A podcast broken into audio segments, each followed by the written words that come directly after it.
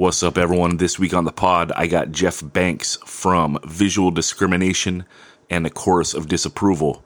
It's a nice long interview. We get into everything, and uh, Jeff was a super awesome guy, real generous with his time. So stay tuned for that. Also, this Friday, the day is upon us, motherfuckers. It is the pre order date for the new Retali LP called Four. You got to go to indecisionrecords.com and handle business. Order a bunch of copies for your friends and family, and uh, maybe even treat yourself to a test press. What's up? Please support the podcast. Uh, subscribing to it is the best way, and telling your friends, and writing about it on social media or texting your buddies. You know, that's what you got to do. Uh, please like it, rate it, review it wherever you listen to podcasts. Also, if you want to go the extra mile, you can go to patreon.com slash 185 miles south. Become a monthly Patreon. $1 gets you behind the paywall. If you can hook it up with some more, that's sick.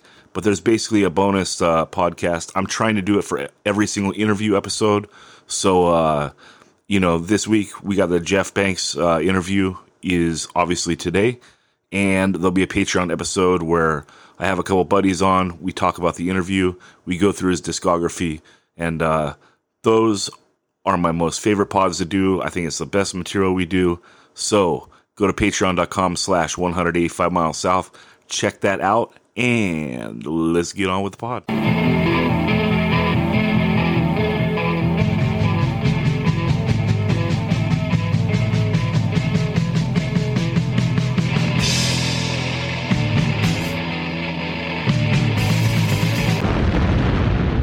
185 miles south. A hardcore punk rock podcast.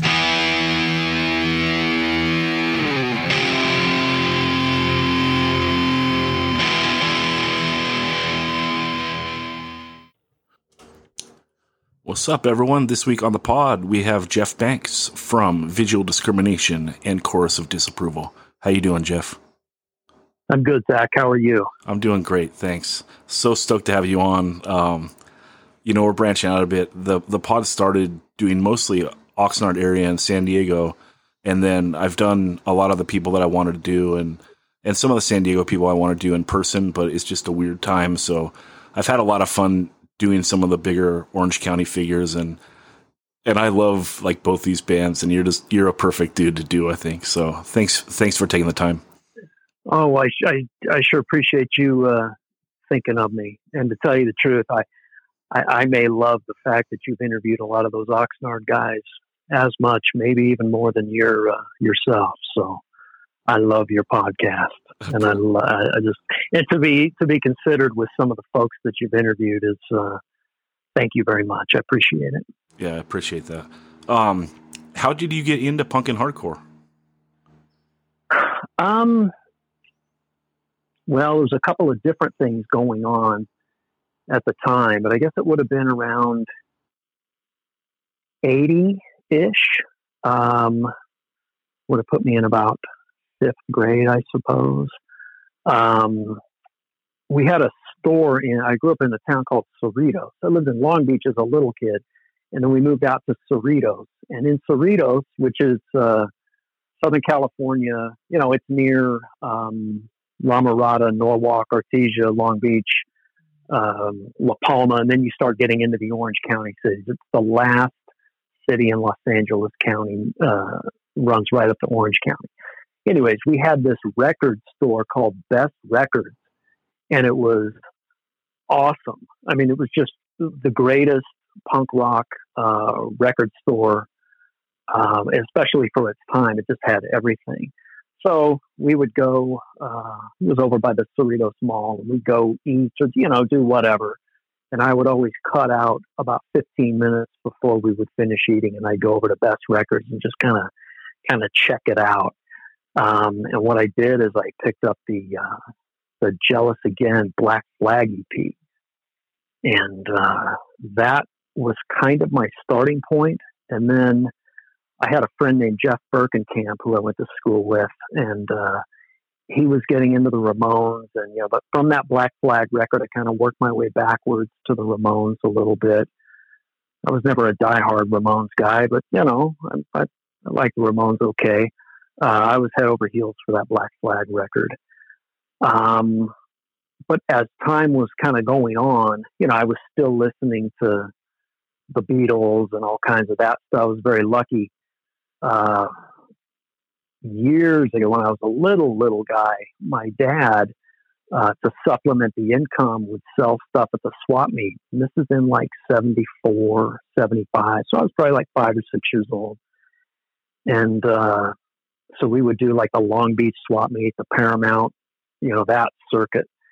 And before we would set up, my brother, who's two years older than me, uh, I don't know why he did this, but he would go around to other swap meet stands before you know the place was open for business, and he accumulated first press uh, Beatles records. So we had like a whole Beatles collection. Um, so that was kind of my first taste in the music, and I would listen to that stuff, and just you know, so from from then until I got that Black Flag record, I was just obsessing uh, over the Beatles, and I had access to them. And then you know Van Halen and all that kind of stuff.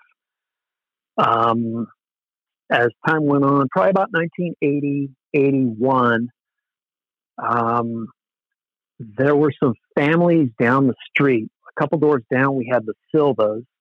Two doors down from them, we had more Silvas. And they were all cousins across the street from them, we had the Torres family, and then down the street from them, we had the Estrella family. So, uh, you know, and the Silvas had the swim. They were the ones that had the swimming pool in the neighborhood. So I was always, you know, going over there and going swimming and all this kind of stuff. Well, one night, and this is probably, I guess, 81, 82, uh, I'm riding my bike just kind of down the street and I hear this loud I mean, it's like loud, kind of grumbling.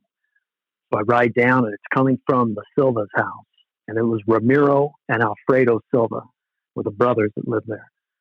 And it was just this blaring music that sounded kind of like that Black Flag record that I had. Yeah. I'm like, man, so I'm kind of riding my bike in circles, just listening for about 10 minutes. And this car pulls up, and this girl gets out. She seemed much, she seemed older. She was probably like 16, but she seemed much older to me.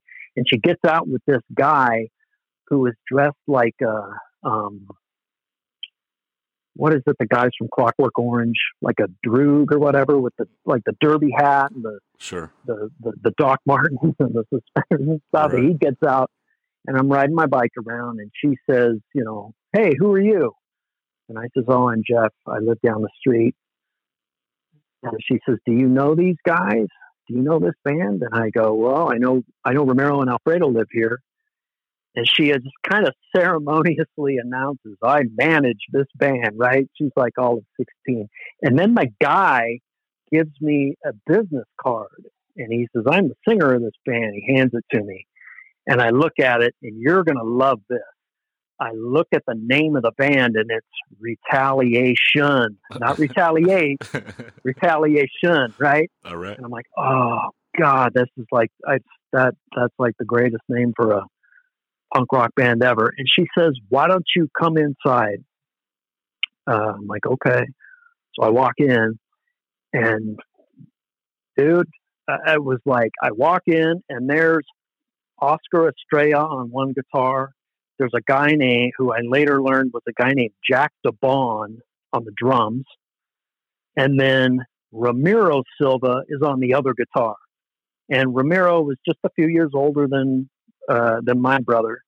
And I'm looking at him, and he's got, you know, he's just straight. He's got like his Vans on and some 501, just faded kind of jeans, and like a like a sex wax, the G&S shirt or whatever. You know, he's just like all surfered out and he's playing uh, like a strat copy, and the cord is just one of those curly cords into one of those yellow DOD overdrive boxes coming through some amp, and he's just ripping out these riffs.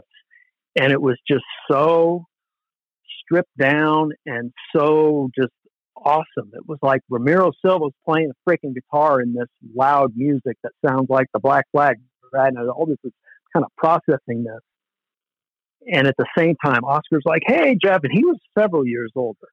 Um, you know, he's he had a Charvel Star from the San Dimas uh, factory. I later learned, so he had this like incredible guitar.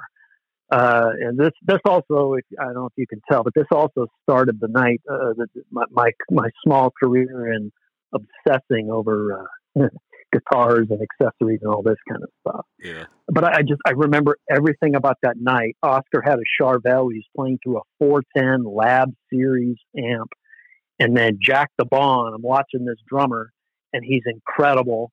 And all of these guys, I knew them, and I walked in, and it wasn't like they all. They were just cool. They took me seriously. I was a little kid. They took me seriously, and they were nice. And it wasn't like okay, you've seen enough, get out of here. It was like, yeah, dude, hop up. You know, they had, like, the, I remember the washer and dryer were out, just in the garage. So I kind of hopped up on the washer. I was kind of watching these guys play. And, and man, that, that night and Ramiro Silva set up with the one stomp box and just that, that, that just became the blueprint for what I, for my visual and what I perceived punk rock to be. Um, and then those guys turned me on to well, like Devo and all that kind of stuff, but they also turned me on to the X, the Los Angeles album. And then that Jack DeBon guy went on to play in Channel 3. There was a punk band out of Cerritos called Channel 3. Sure. Um, and then, uh, you know, so they went on to share members. I think Oscar Estrella may have played I think he played in a band called Hated Principles for a little while, or sat in with them, and then, uh, gosh, I want to say he may have sat in with the Dickies. I don't know. That that I had heard that. I don't know if it's true or not. But just as time went on, I watched those guys. They took me seriously, and they were very nice to me.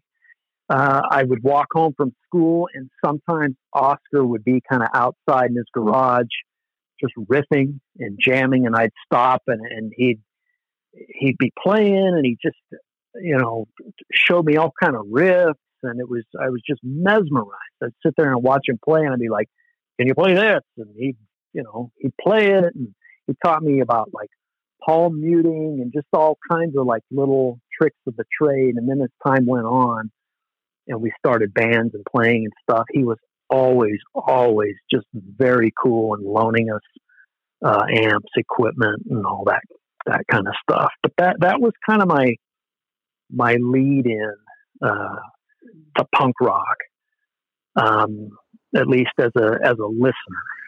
Yeah, and then do you, do you start playing guitar shortly after that? Um, well, sort of. I kind of picked up the guitar. My brother played guitar uh, he was more of an acoustic guy. Uh, he and his friend Marc Ford, Marc Ford. You ever heard of Marc Ford? I have he not. played in uh, the Black Crowes. Okay. He went on to play in the Black Crowes. Anyways, my brother was uh, buddies with Marc Ford when we were little kids, and they started out playing guitars together. They played. they played like Fleetwood Mac covers in the elementary school talent show, and I always remember because I was in like third grade, my brother was in sixth, so it was in two separate buildings, and my brother always laughs because he remembers going into the auditorium, and I was sitting there, kind of crisscross applesauce, watching. You know, he and Marc Ford played "Don't Stop" by Fleetwood Mac, so I thought it was kind of rad. So I thought, oh, I kind of like to play the guitar too. So I went to one or two kind of group lessons uh, one of the teachers at my elementary school, Mr. Milling, did evening group guitar lessons for free. And that's where Marc Ford and my brother used to go. And I tagged along like one time. And it was the acoustic guitar. And it just wasn't for me. I was like, eh, it was too much work. I just, you know, learning those chords and those kind of songs, it just wasn't, it just wasn't my thing. But then as time went on, uh, I guess going into middle school, I met a kid named Stuart Holiday.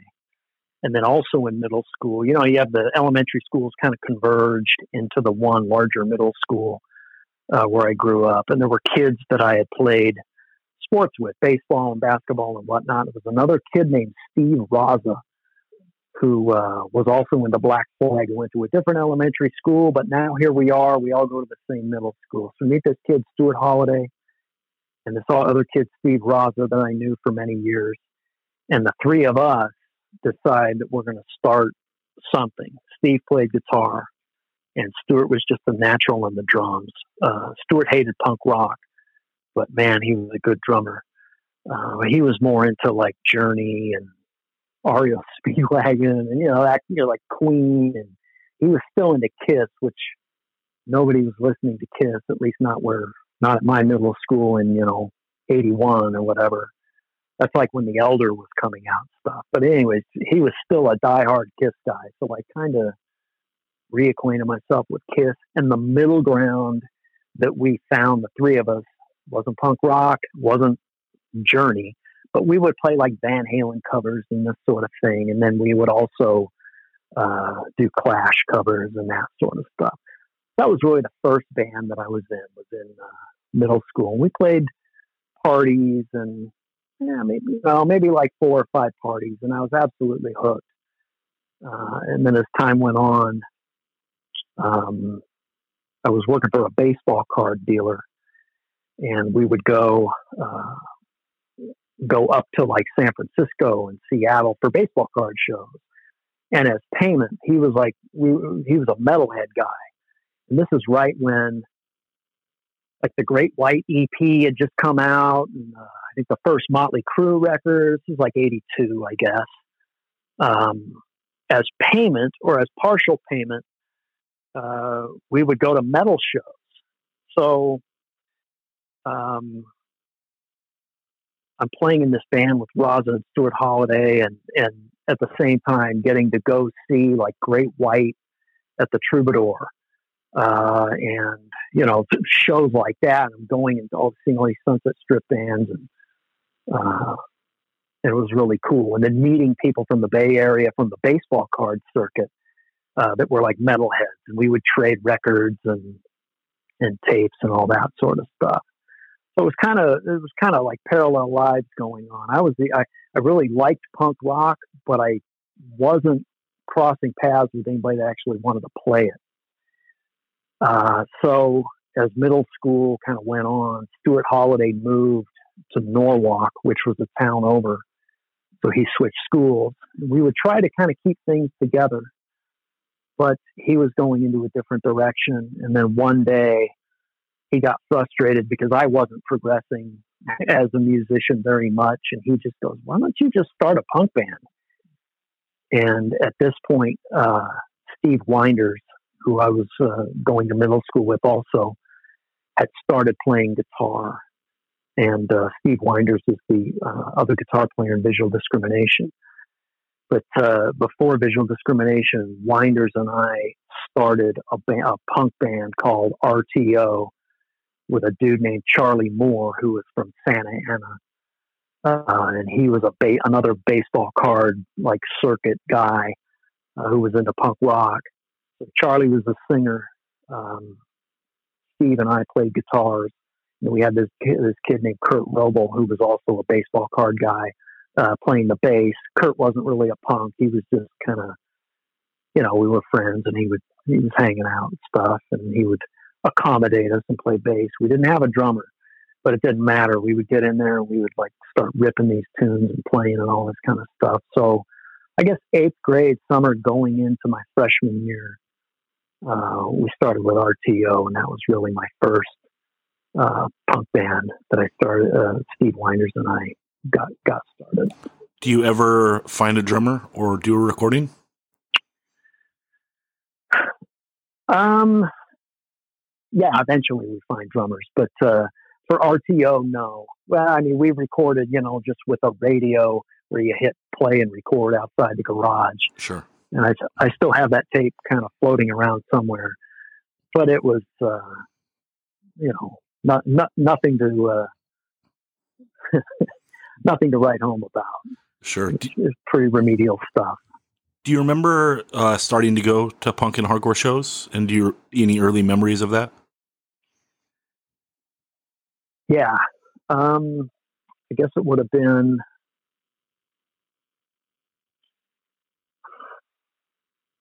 Well, there, were some things that kind of happened in between before I could really. I just didn't have access to punk shows. I worked for that guy, and he was a metal guy, but there was no way that he, you know, we were going to punk shows. So I just didn't have access. I didn't drive, um, and I just I wasn't. Uh, I hadn't stayed in touch with the Silvas down the street uh, enough to to be going to shows with them, and they, you know, they had kind of gone on a, a, different punk rock path than I had. I was getting more was into different stuff. It wasn't until well, there were you know you'd have punk bands play like at the lunch hour at my high school and stuff. But as far as going to punk shows, it probably wasn't until like '84 into '85, and that was in I guess into my end of freshman going into sophomore year. Uh, we met a kid, Steve and I met a kid named Byron Bailey. And Byron Bailey had just transferred into our high school. Uh, he lived in, he had lived in uh, Lakewood, which was the town over. And my grandmother was from, lived in Lakewood, so I was there pretty often.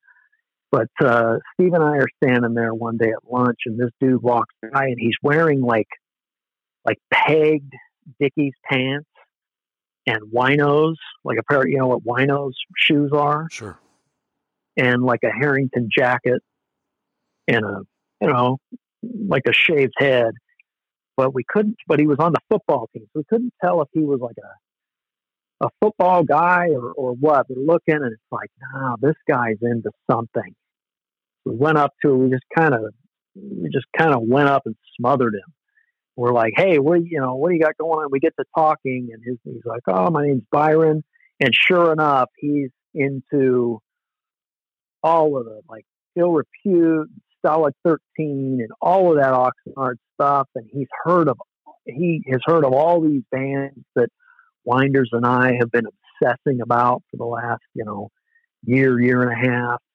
And it's like, hey man, will you play an instrument? And he's like, no, not really we kind of conscribed him, and it was it was almost a well you do now kind of a situation. Sure. Um, it's like, how would you like to play the bass? And he's like, oh, you know, okay. So we kind of started uh, jamming with him, and he says, well, I know a guy named Morgan, and then another dude named Miles out of uh, from Lakewood, from his old neighborhood, and Morgan plays the drums. What do you think? We're like, yeah. So we go, Winders, Byron, and I go over to this kid, Morgan Smith's house in Lakewood, and we start playing. And it's like, this guy's a good drummer. He's like a year younger than us, but he's good. You know, you watch a drummer and you can just tell, you know what I mean? You can just tell if somebody's good or not, Absolutely. gets it. And yeah, so this guy got it. He was really good. Uh, so, you know, we're we're kind of jamming and playing and stuff and but it's hard to get there. He doesn't drive we don't drive. You know once in a while we're, we'll play at my house. My mom went to holland for gosh like a month and a half back in like 85 and my dad my dad was awesome but he you know but, but my poor dad works the four to midnight shift right? So it was like free reign for band practice in my garage at all hours until my you know until my dad got home. So we would have we would have Morgan and everybody would come over and we'd jam in my garage really loud, really late. Uh, and that band was called the Imps. Uh, it's a great name. yeah, and uh, you know there was some tapes floating around. We never recorded anything formally, um, but you know, it was fun and, and it was great. That Miles kid who was to be the singer, I don't know. He, there was just we I never really got to know him very well. He seemed like a nice guy, but I don't I don't know the reason. He just kind of kind of stopped coming around. I think he was into maybe into skateboarding more than wanting to play in a punk band. Uh, so Byron says, "Well, I might know another guy." And we're like, all right, who? He says, my brother. I was like, okay, well, you know, let's find out. So we go over to Byron's house and wait to meet his brother. And his brother walks in after he gets home from work, and it's Tim Sawyer, right? Like, ah, oh, so we getting to know this guy, and Tim's a couple years older, and and and just the oh man, I mean, talk about my Steve's lives just really changed forever for the better. Uh, when we had the combo platter of Byron uh, Bailey and Tim Sawyer, and it was at that point that we really, really became mobile and being able to go to punk rock shows. And you know, these are the backyard parties in the middle of no, you know, in the middle of some neighborhood in Long Beach. Um, you know, and the Fender shows and the Melody Dance Theater shows and the Olympic Auditorium and just all of that stuff. It was Tim Sawyer who really, really kind of, kind of opened the door for me uh, to start going to those kind of shows. And any uh, standout shows you remember? Yes. Um, you know, probably, uh, probably the show that really kind of set it in motion for me is we went to a show in a backyard in Long Beach, and there was a half pipe and probably a hundred people, and the band Dissension. You know Dissension? Sure. Yeah, they were playing in this. They were in the bottom of the half pipe, and they were playing, and people were, you know, skate guys were skating while they were playing, and I'm watching and kind of looked. I was a taller kid, so I was able to kind of look over the shoulders of people down into this little pit area where the half pipe was, and just watch dissension play to these hundred people in this backyard. Dude, the energy and that size crowd, that that has from I was so taken by that and watching um, watching Dissension just rip it up, and they were so good. God, the drummer, was so good, uh, and they sounded just fantastic. They were great. Um, that really, really made a mark on me. It was like, oh my God, I want to play these kind of shows. Nothing more, nothing less. Right? That was like just that's it. That's what this is what I want to play. These kind of shows, and I want to go to these kind of shows. Um, and then there were uh, so that that one really made a mark on me. Uh, and I want to say uh, it was Mike Chirico who was the guitar player for Dissension. He was this little guy who like Paul Simon with his SG and his, his Marshall. He was in a he had been in a band called Target of Demand. Uh, but just watching him shred it up for Dissension, and then they had Matt Vargas. Matt and Kelly were brothers, and Matt Vargas kind of brought the heavy for Dissension. He had a modified Marshall, and oh god, they were so freaking good. Uh, so that was a real standout for me. Uh, watching Dissension at this party, and just the crowd was into it, and people were skating, and it was fantastic. Um, and then another another standout uh, was in Cerritos. Actually, I worked at a gas station, and somebody told me DI is playing a house in Cerritos. Uh, so Tim and Black and Steve and Steve's brother Jeff Winders and I went to uh, and went and saw DI in a freaking bedroom at this house, you know, and it was awesome. They were so great. Uh, and you know, you're there and you, you kind of know people, and there's other people you don't know because I mean it's DI, right? So they're pulling from Fullerton and all these other kind of areas that I hadn't really ventured out into yet. So it was cool, you know. You met a lot of met a lot of folks, and, and, and that one really kind of stuck out, stuck out for me. Um, and the one I was just having a practice at Morgan House, and Tim Sawyer's like, um, it was uh, right after a band practice, and it was just kind of a, oh yeah, there's a show at Fender, so we all pile into Tim Sawyer's car and we go, and it was aggression, yeah, and it was awesome. I, I that was oh man, that, I mean, that was really, really something for me because that that first aggression record, I learned to play drums to that record. I learned to play guitar to that record. Um, it is just, it's an absolute masterpiece.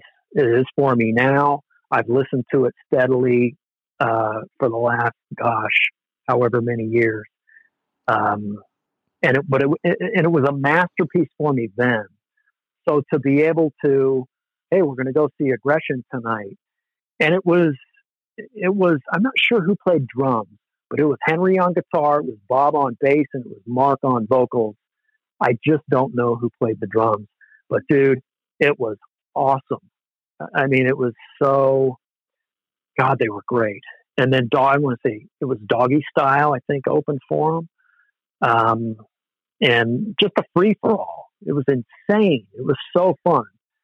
Uh, and again, you know, meeting meeting people, seeing faces, a lot of faces. This is a lot of people I didn't know, uh, but it was uh, it was great. It was just great. Were Were you intimidated um, by Were you intimidated by the crowd at Fenders at all? At that time, no, but it was probably because I didn't know any better, and I think it might have been a little on the early side. I came to, I wouldn't say be intimidated by the crowd Fenders, but just uh, you know, you, you always kind of had your back to the wall at Fenders, or at least I did. Um, as time went on, it, it, got it started to get a little uh, a little rowdy. It was a show. If we fast forward a little bit, it was a show that uh, visual discrimination played there with the Cro-Mags and Uncle Slam, and I love the Cro-Mags, and I really love Uncle Slam. But I tell you what, man, that was a that was a pretty interesting crowd that night, and that was one that you know you had to kind of kind of be on your toes a little bit. But you know, I was I was always a pretty a pretty mellow guy, fly under the radar as far as that kind of stuff went. I never had I never had any problems as far as that kind of stuff went. That's cool. So let's talk about starting VD. How does how does the band with uh, Tim in it like merge into doing VD and you deciding to have him sing? well, uh, once Tim had joined with uh, the Imps, the name of that band changed to Dead Tradition. And we played a couple of parties. And then um, Morgan moved to Hawaii to live with his dad. So that kind of that kind of started bringing it to a halt. Um, and at that point, it, uh, it, we were just kind of hanging out, not playing in a band, but going to shows. Uh, and then when I was in, I guess maybe sophomore year, I was in auto shop, which if you know me, that's kind of a joke that I would be in auto shop. But anyways, I was in an auto shop class, which also under the same roof had the auto body class. And there was this new guy from, again, from Lakewood who had transferred into my school named Jeff Zimmerman. And I was over there, you know, I see he's a punk rock guy. So we get to talking and we're kind of, you know, standing. He had a Datsun 510. We're kind of standing and, you know, it's like a class project and stuff, but we get to talking about punk rock. And he's like, oh, yeah, I play in a, a little band with some guys. And I go, oh, really? I played in a band with some guys. He says, what do you do? I says, guitar. And he says, oh, we should get together. And he says, yeah, we should get together. So, like that weekend, he comes and picks me up. We go over there and we play. Uh, I had written, there's a, a uh, visual discrimination song called Resist, and I had written that, so I had that song already. And we kind of played that song a little bit. And, you know, he was running around with all these Lakewood punks, and it was great. We practiced at his house, and his mom was at work all day, and we're in the garage, and there's just all, every Lakewood punk was just coming and going to his garage all day. So I got to know all of those Lakewood punk guys, and they were real into like, you know, I was like a seven seconds, um, aggression, all that nardcore stuff. I was like heavy into all that stuff and a straight edge guy. I was all into the, all the straight edge stuff. And these guys were like MDC, uh, uh, conflict, and you know all that, all that more political kind of stuff. And I loved all the political stuff. I was real into all the discharge and all of that, like Crucifix and those bands as well. I was very, very into that stuff. But these guys were like a whole nother level. So like crusty, all that kind of stuff. They were into that. So I'm over there and we're playing and they're all mohawked out and all this kind of stuff, but we all get along and it's great. And that night, the first practice, that night, Zimmerman says, Oh, so and so's having a party. You want to go play it? I'm like, yeah. So the three of us go. Uh, it was me, that kid named Dan Fisher, and Zimmerman. We go play. Uh, and the other guitar player, his name was Derek Alford. For whatever reason, it just never really materialized with him playing guitar.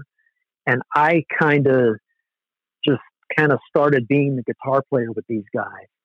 And then after a couple weeks of jamming, it became clear that it was like, okay, what are we going to do? We need a singer. What are we going to do? And I, uh, I said, I might know some guys. They said, okay. And I uh, asked Tim and Steve Winders to come and play uh, lead guitar. And we all got together. And Zimmerman had already named the band before I had gone and jammed with them.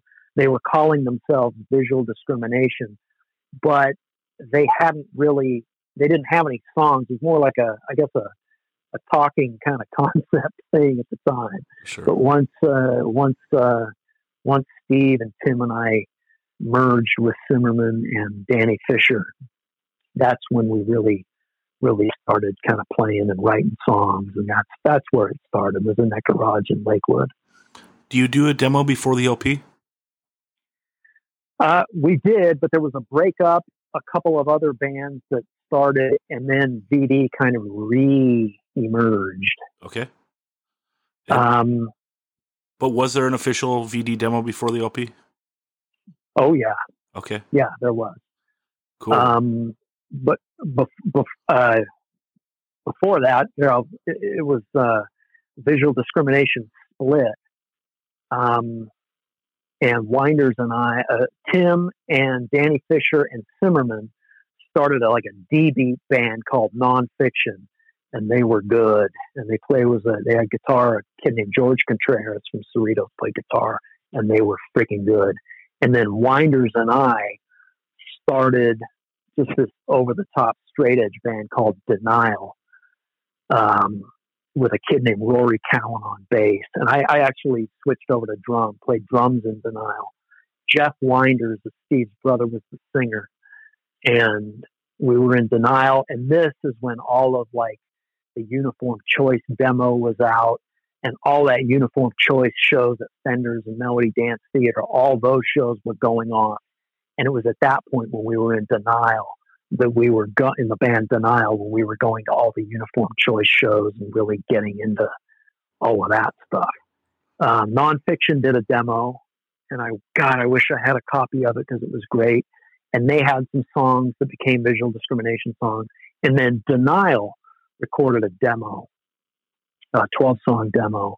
And a lot of those songs eventually became visual discrimination uh, tunes. But you know, for whatever reason, uh, nonfiction kind of hit the skids and it just wasn't working. And denial kind of ran its course. And we all kind of looked at each other and said, you know, we should get visual discrimination, discrimination back together Yeah. again. And we did. And, uh, you know, we brought all of the straight edge songs from Denial, and they brought all of their kind of animal rights and D beat songs, all your theft of the age kind of songs from nonfiction, and we put it all together. And then we went to uh, there was a place in La Palma called Plaza Music. We had gotten to know the guys that worked there, and every Friday night they would have just kind of an open store where you could go and get behind the drums and turn on the amps and grab a guitar off the shelf and plug it into a Marshall. And basically, we would go and have band practice with all of this high end equipment. And as we got to know these guys, they had all kinds of recording equipment. And they recorded, we recorded the Denial demo at Plaza Music after hours on the recording equipment for a hundred bucks. And then we did the same thing with visual discrimination. We did the 12 song demo at Plaza Music uh, for a hundred and $105. I think that one cost. that one was pricey. Yeah. Yeah, just a little Yeah. different engineer. Do most of those So, songs yeah. make it onto the LP? Um, yeah, I think just about every single one did, if I'm not mistaken. Yeah. And just a sidetrack, what was it like seeing Uniform Choice around that time? Uh, incredible. It was so great. Um, yeah, we we Jeff Winders had gotten hold of the demo, and me, Steve, and Jeff would ride three in the cab, and we would listen to. He had this tape on the one side was the Uniform Choice demo, and on the other side was the Scared Straight uh, seven inch. And I love the Scared Straight seven inch. And one night, yeah, we went to see Uniform Choice and Scared Straight. It was at the Melody Dance Theater. This was this was great.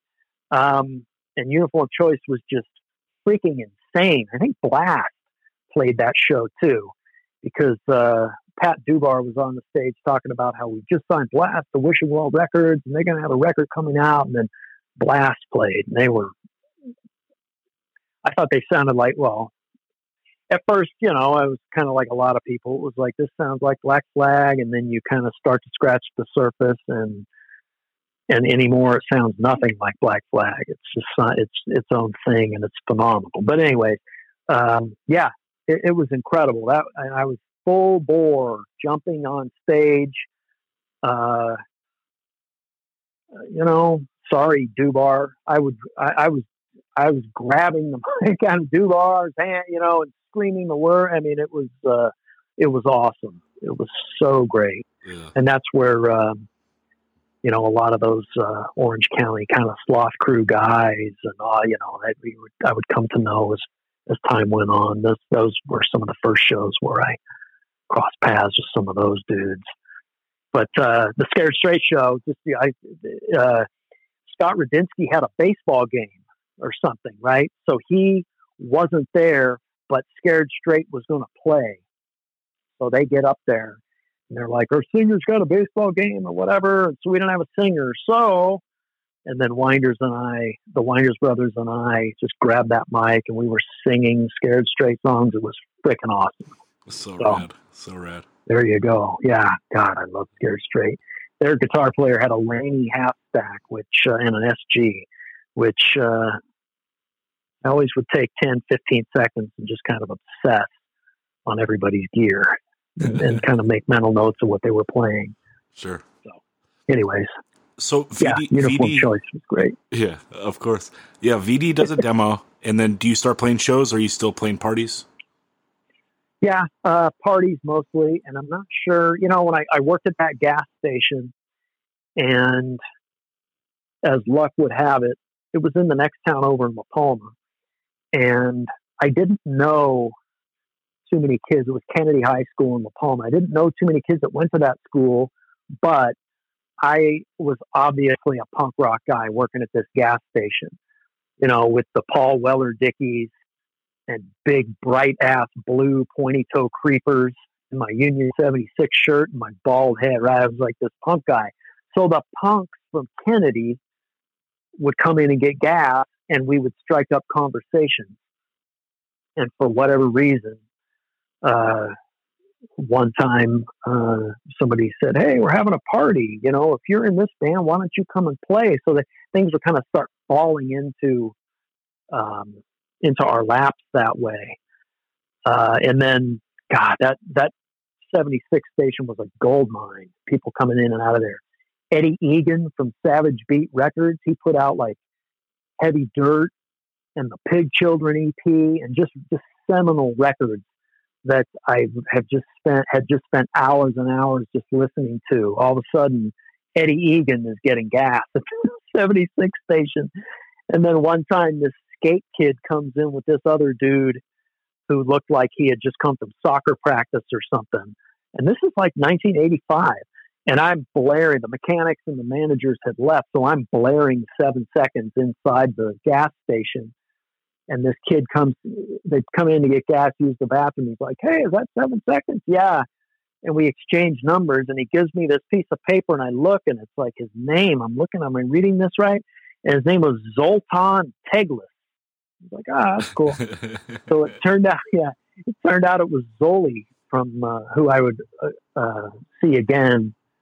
He did some things with uh, Evan Jacobs for Anhedonia Films, and we, you know, he didn't remember any of that Union 76 stuff, but I remembered it. I was like, ah, I, I never, you know, you don't forget a name like that. But anyways, it was kind of cool. So, you know, it was just people kind of coming through. And then uh, there were uh, some girls that would come through from Kennedy High School who, next thing I know, I'm going to the Olympic Auditorium with them, and they're keeping their ears open and getting us parties to play and all this kind of stuff.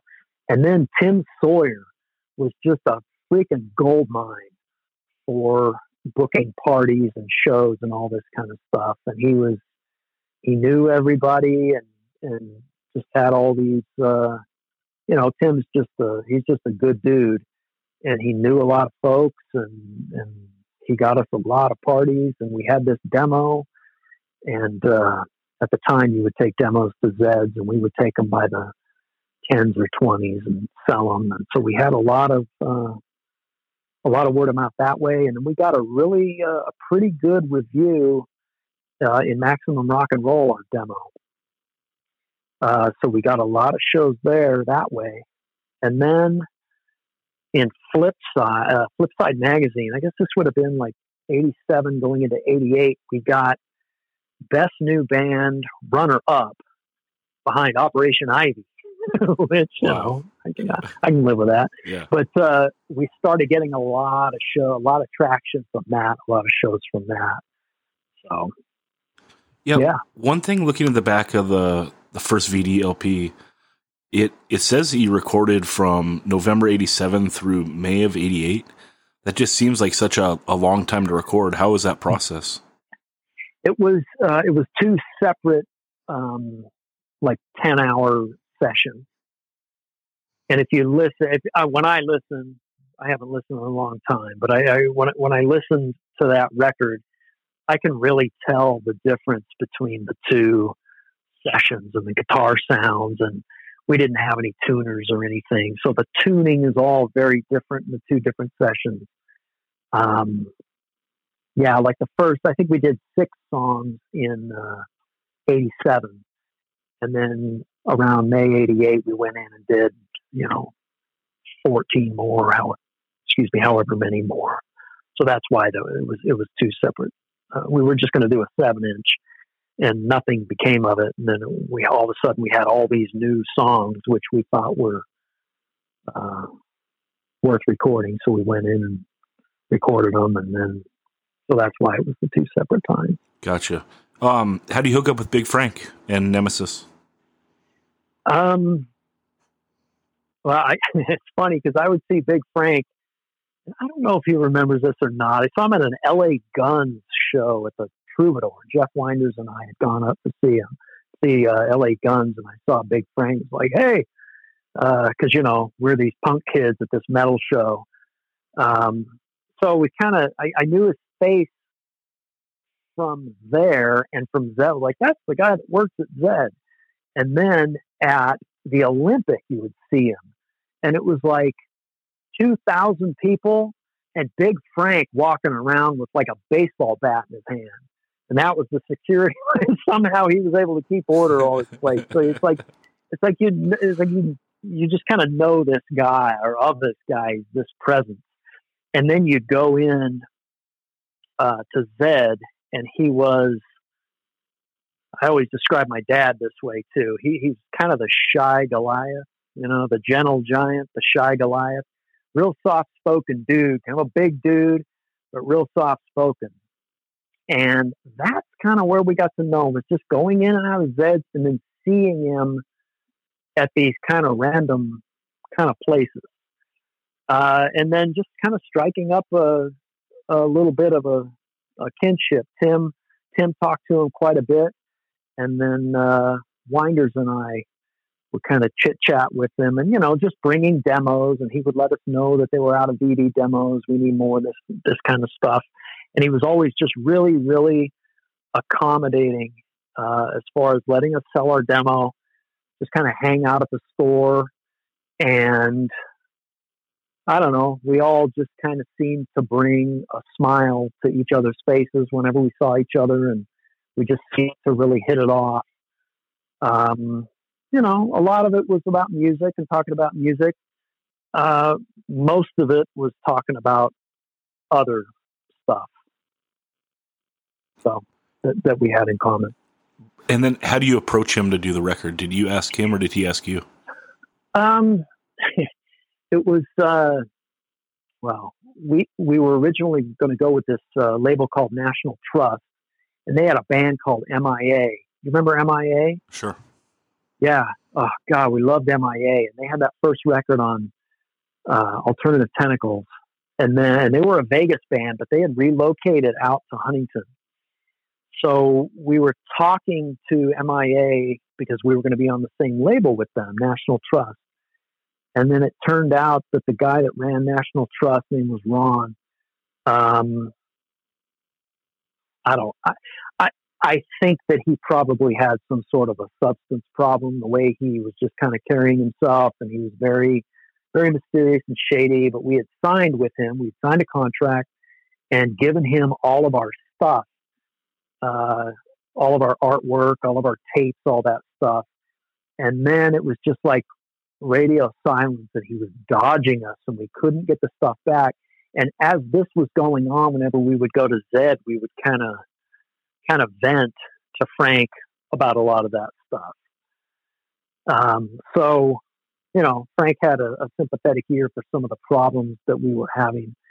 And then push finally came to shove with that Ron guy.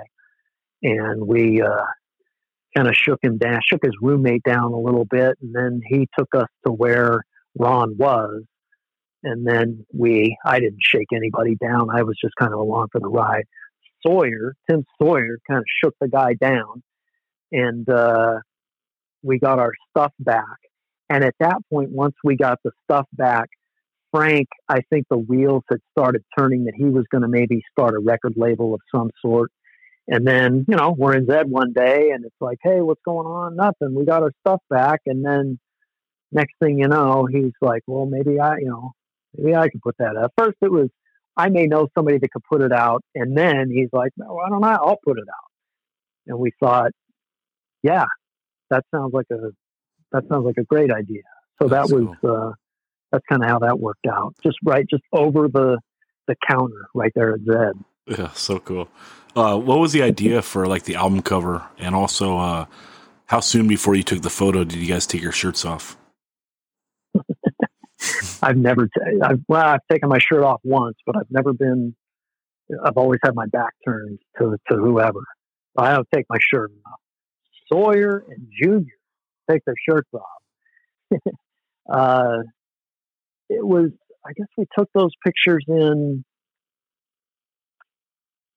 gosh, probably like, you know, in, in like late 87, early 88, probably. I think, we, I think we had those pictures done before the second recording or finishing up the recording for the, the second batch of songs. Um, Tim lived in Cypress, kind of by the racetrack out there in Cypress, California. And across the street from Tim lived this girl, Stephanie, and her boyfriend, Kirk Dominguez, lived there. And Kirk uh, was a photo was a, a, photography guy, and he was great friends with Tim. And that's Winders and I got to got to know Kirk because he lived across the street from Tim. And every party we he was at the DI party, we would go to see Adolescents at a party, and Kirk was always always there. Uh, and he put out a, a, a magazine called SFTG, something from the grave, and uh, he agreed to take to go out all through Long Beach one day and just take a bunch of pictures. So that's that's the one on the cover is the one that made the cover. But gosh, there's probably a couple hundred just negative, undeveloped pictures that Kirk has from that day. Because we went just all over Long Beach and snapped so many pictures in front of so much stuff. It was all day long.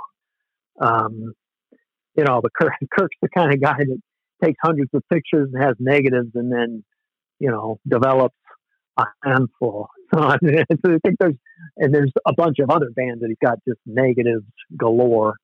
Uh, but um, it was hot that day and we were in, that was, I guess that was probably in like Signal Hill area. And we're just taking these kind of alleyway kind of shots and all this sort of stuff. Um, and I don't know. There's a but for for every for every picture where somebody doesn't have a shirt on, there's 50 pictures where everybody has their shirt on. So I don't know. It wasn't like, dude, I'm going to take my shirt off and Sure. and, you know and let and let's pose and have a. It wasn't anything like that. It was just uh, it was all kind of organic. Yeah. Was VD a straight edge band, or did you just have songs about it? just songs about it. It was um because Denial was a straight edge band, and we had the carryover Denial songs. I was uh, super like over the top straight edge guy in visual discrimination. Um, Tim kind of in and out. There was a while there. Uh, Steve Winders, straight edge, but not you know not like overt about it, but he was. Um, and then Junior Baloki, who was our bass player, not straight edge, uh, punk rock guy, into you know surfing and all that kind of stuff. And then Jeff Zimmerman, the original drummer, he was like a total D guy, animal rights, vegan, all of that. You know, spiky, just all of that whole scene. Uh, not straight edge. Yeah. So And also, something cool about the first LP, you have two anti cop songs on the record. So one wasn't Absolutely. enough. That was kind of cool. Yeah. Badge Happy Cop was a denial song, Okay. and then Prick Cops was a nonfiction song. So there you go. Yeah. Independent sources for the two anti-cop songs. Uh, that's really cool. I'm glad you backed that up and, and talked about those two bands and how they converged because uh, that makes a lot of sense. That's cool. Oh, Um, thank you. Thanks, man. Thanks for hearing me out on that. yeah. So when the LP comes out, do you see the popularity of the band grow and do you start playing club shows? Um, you know what? I yeah. I mean, there were. It seemed like there were a lot more people that were going off at our shows. But truth be told, I I I never really, in my heart of hearts, knew if it was because people were like, "Fuck yeah, visual discrimination," or if it was because Big Frank was, you know, we were friends with him and he was getting us on all these wonderful shows. I think it might have been a combination of both. Are there any standout shows from that era that you remember? Um, oh yeah, yeah. There's several. Uh, one Fender's show was pretty amazing. It was visual discrimination, uh, blast, Excel, RKL, and uh, exploited. And it was like, oh, yeah, it was awesome. And this is how wonderful Big Frank is and was. it's like, okay, you know, it's a packed house. This is Big Frank talking. It's a packed house, and we start at eight o'clock sharp because we have to have the show end by, you know, whatever time. So, Jeff, you guys go on promptly at eight o'clock and you have a 25 minute set, no exceptions. And I was able to say, Frank, one exception. He's like, what? Vadim, who was the drummer for Half Off, and we were very good friends with him. Vadim gets off work at the flo- at the flower shop in Hawaiian Gardens at 7:30, and it's going to be touch and go until he gets here. I just can't promise that he's going to get here by eight o'clock to make our first song. So we may need to push it back 10 or 15 minutes until Vadim gets here from the flower shop. and Big Frank kind of goes, okay, let me know when he gets here. so the show started at like 10 after 8 because, and there, I mean, it was packed. There was like a thousand plus people. It was a freaking exploited show. Yeah. Uh, but Frank kind of held it off for 10 minutes until Vadim got there before we started So- and that that set was freaking amazing. And then Blast, that was the first time I saw Excel, and I had never uh, I had never seen anything like that. That was so freaking great. And then you know RKL it was the second time I saw RKL at the Olympic a couple years before that, um, which was phenomenal. Uh, but yeah, RKL was incredible. That that show was just amazing, and and it was it really was a standout because we were on the bill and able to kind of get prime seats, not seats, but just viewing positions from the side of the stage and really just absorb Blast and just obsess on Blast's drummer um, and just and watch Excel and watch that Adam Siegel guy from Excel just completely shred. Uh, you know, just all of that stuff. Yeah, so, so cool. So it it takes uh, a little bit of time to do in vain. Um, what are you doing like during that time? You just playing lots of shows, going to shows? Yeah, playing lots of shows. Um, I had gone away to school, like I had gone to school in Boston for a little while, so there was like a little, like a several months, like a little hiatus there. It was over. It was a summer, but you know there was a hiatus there, and then uh, yeah, just playing shows, kind of trying to write songs, um, branching out a little bit as far as what I personally was listening to. Uh, I had met Isaac Golub by that time, so Steve Winders and I were hanging out with him quite a bit more. And you know, with with Isaac Golub, you got I got I got a whole new catalog of music that I'm listening to. Um, so you know, just uh, yeah, going to shows, hanging out, doing stuff, playing, practicing, playing parties, shows, all that kind of stuff. Um, yeah, there were always kind of standard shows that we would play, like a New Year's Eve show or you know so and so's birthday. All you know, there was always every month and a half to two months. There was always something. So, how do you compare In Vain to Step Back and Listen, and which do you like more? Um,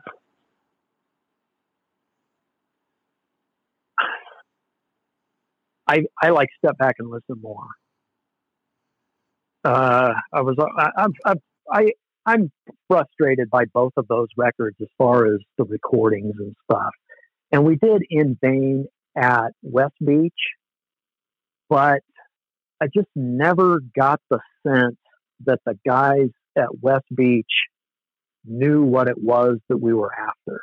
And I mean, we had all it had all the potential. Matt Vargas from Dissension had loaned me his uh, his modified Marshall, and I was playing a BC Rich uh, Mockingbird. Uh, like I had I had like a good guitar and a good amp, and I always thought my guitar just sounded kind of thin and a little bit weak on that record, and I was always a little disappointed in that. And the drums, we went in we took the first metal church album with us. We're like, we want the drums to sound like this. The guy was like, okay. And then it sounded nothing like that. I don't know. It just didn't, it didn't have that big, cavernous, heavy ass sound that I uh, was looking for. And then the songs on it, you know, I had started, like I said, I had met Isaac by this point and uh, had actually record. He and I had actually gone and recorded some songs together. Uh, one that became a VD song, and then another. So the, some of the others that became chorus of disapproval songs. Um, but he Isaac had me listening to uh, yeah New York hardcore, where the wild things are compilation, and you had like those two raw deal songs and those outburst songs. Yeah, that those four songs and that sound, the sounds of those recordings were so influential on me and my songwriting at the time. And I, I really, a lot of those songs on In Vain, I, it was my attempt to try to kind of mimic or kind of start writing songs in, in kind of that mold. But once they kind of got through the the ringer and the recording and stuff. It just didn't come out like I uh, like I had it in my head. Although I, I do like I do I, I, do still like the song "Crawling" and how that came out. It's probably my favorite song on that record. Um, but I was always a little frustrated because you know we're at this kick-ass studio we've got this great uh, uh, equipment, and it just it just didn't translate. How about the intro to Inevitable? What was the idea of of going like that? I I don't know how I would describe it. It's like a kind of a total departure because it's like a clean channel Metallica esque intro uh, Yeah. for a pretty wild style band. Uh, what's the idea there? Uh, well, Steve Winders and I were in denial together, and we had played, and we were on the upswing and playing all these great parties, and then we played a lunch hour at our school, and it was just awful, and it was embarrassing. And that night, we were so bummed out that we were uh, not going to call it quits, but it was like, man, this sucks. Uh, so we started kind of commiserating and playing our acoustic electric guitars that night, and we called it a month of Sundays, and it was this this kind of somber, sad kind of guitar, two guitar kind of stuff, and that was the inspiration for that. Steve came up with that um, that guitar intro, uh, and it was kind of harkening back to a month of Sundays, and then you know just uh, he it was kind of we were kind of laughing at the time. It's like, oh, let's totally totally overproduce that intro with this clean. You know, it's yeah, I'm good. I'm glad to hear you say that because we were totally going for some over the top kind of that kind of sound. So that's uh, but it stems from uh, a month of Sundays, and then he and I just kind of escalating, uh, breaking each other's chops a little bit. And him coming up with that and overproducing it. And yeah, Sure. Another interesting thing I think on the album is uh, doing an AF cover, and you do another one in chorus. But let's talk about this first. So, in 1990, how do you, why do you feel compelled to put like a an iconic song on your LP? Uh, because they were an iconic band and we were huge Agnostic Front fans. I was a huge Agnostic Front fan. Um, love Agnostic Front and love that song. Uh, cla- a classic song. Little bit at the time, it seemed like it was a, a little bit of an under the radar Agnostic Front choice, at least on the West Coast. I don't know how that song would go over, you know, for a, an East Coast band to cover it. But on the West Coast, when you would mention Agnostic Front, uh, you'd get people nodding their heads yes. But when you would say United Blood, that that wasn't that was kind of the sleeper song, and I, you know, just love that song. Yeah, it's cool. I think I, I I think I may have strong armed that choice because I liked that. I loved that song. yeah, And uh, Tim Tim called Steve Martin got like called him on the phone and got permission to do that. He was like, "Fuck yeah, go for it!" So he was cool. Oh, that's cool. That's cool. Yeah, I was just wondering because you know it seems like such an iconic song now, but maybe you're right. In '90, you know, the sound had changed from them, and maybe it was a little out of out of flavor. Um. So, anyways, it's cool to play to pay homage like that. Does VD have a? Do you have a breakup, or do you fade away, or does chorus overlap? How does this end? Um, you know, I, I was just starting to kind of write other stuff, and we had gotten uh, we had changed drummers at this point. Uh, Jeff Zimmerman, the original drummer, had left the band, and we had gone. You know, and this is part of that gap that you were that you were referencing. You know, like what were you doing between this time and this time? Well, we didn't have a drummer for quite a while there. Um, and we had shared a drummer with Final Conflict uh, for a couple of shows. Jeff Zimmerman had played, uh, and we had played so, a lot of shows with Final Conflict as well. And God, talk about one of my favorite bands, one of my favorite guitarists. But anyways, uh, and we got to know those guys, especially Ron uh, from Final Conflict. And when he heard that we were without a drummer, um, I was talking on the phone with Ron, and he said, "I think I may know a guy.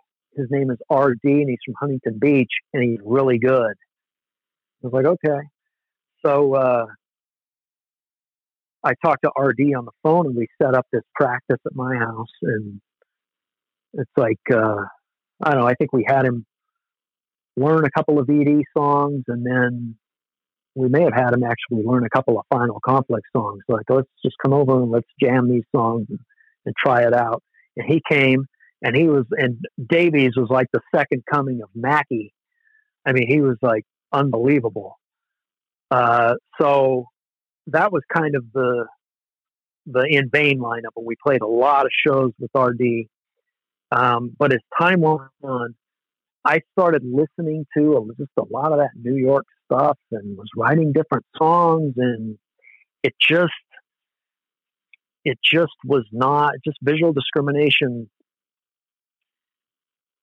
It, it wasn't. Uh, it just wasn't the the band to play some of the songs that I was kind of having in my head, and and I I agonized over it because uh, you know because I love Steve, I love Tim, um, but there there came a point where uh, where I decided uh, that I wanted to, to play some other stuff, and I, and Isaac and I had started uh, talking about maybe doing some stuff at this point, but I, we never started chorus until I I was on the phone with Tim and said, uh, "Dude, I think I'm gonna maybe move on and and try something different."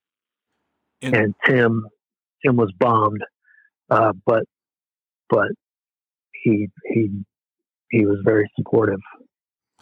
Yeah, and did they not consider going on like without you? They did. Oh, okay. They did go on without me. Yeah. They just well, then, I, I, know and, I know they did like the and, seven inch much later, but how how long did yeah, they play no. without you? they uh,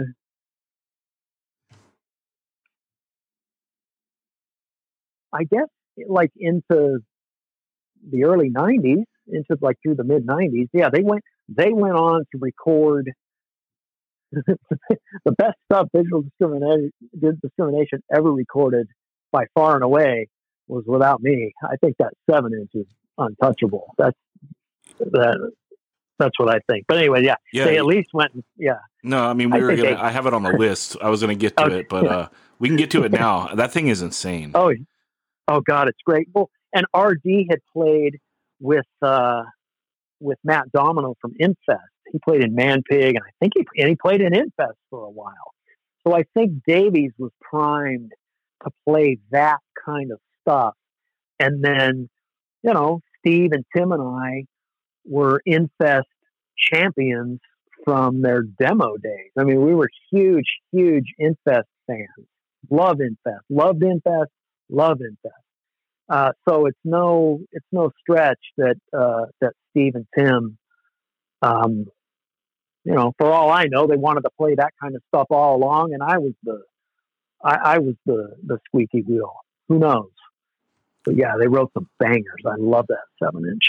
Yeah, that was actually another thing I had on on my list. You you did backup vocals on the the first Infest seven inch. How how how yeah. what? I mean, they're such an interesting band. I got to get someone from them on the pod.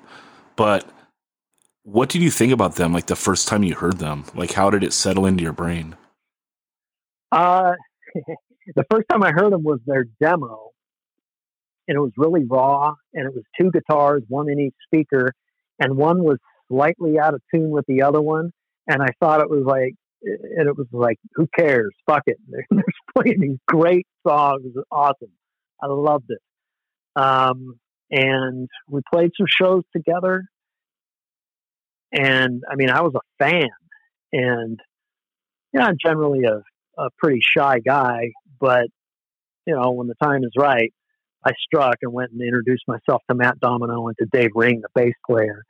Um, and they were just awesome, awesome guys, really nice, laughing all the time, you know, just just cool dudes. They lived far away though. They lived out by like Magic Mountain. Um, but you know, I, I there were times I would drive out there, bring my guitar, uh, go to Matt's house. We would jam. We would play stuff. Um, you know, we just got to we, hung out. We got to know each other and playing shows and going to each other's houses and stuff. Um, I collect ID, I, I collect old expired IDs like high school IDs and stuff, and I have a 1985 Matt Domino. So there you go. yeah, that I mean, did you know at that time that they would end up being like just this seminal, iconic band that is looked back on so like with such reverence? Did not know at that time.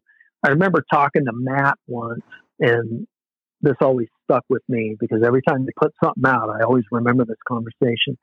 He was telling me he, he was really into like bands like Siege from Boston and these kind of heavy, you know, like uh, power violence kind of bands.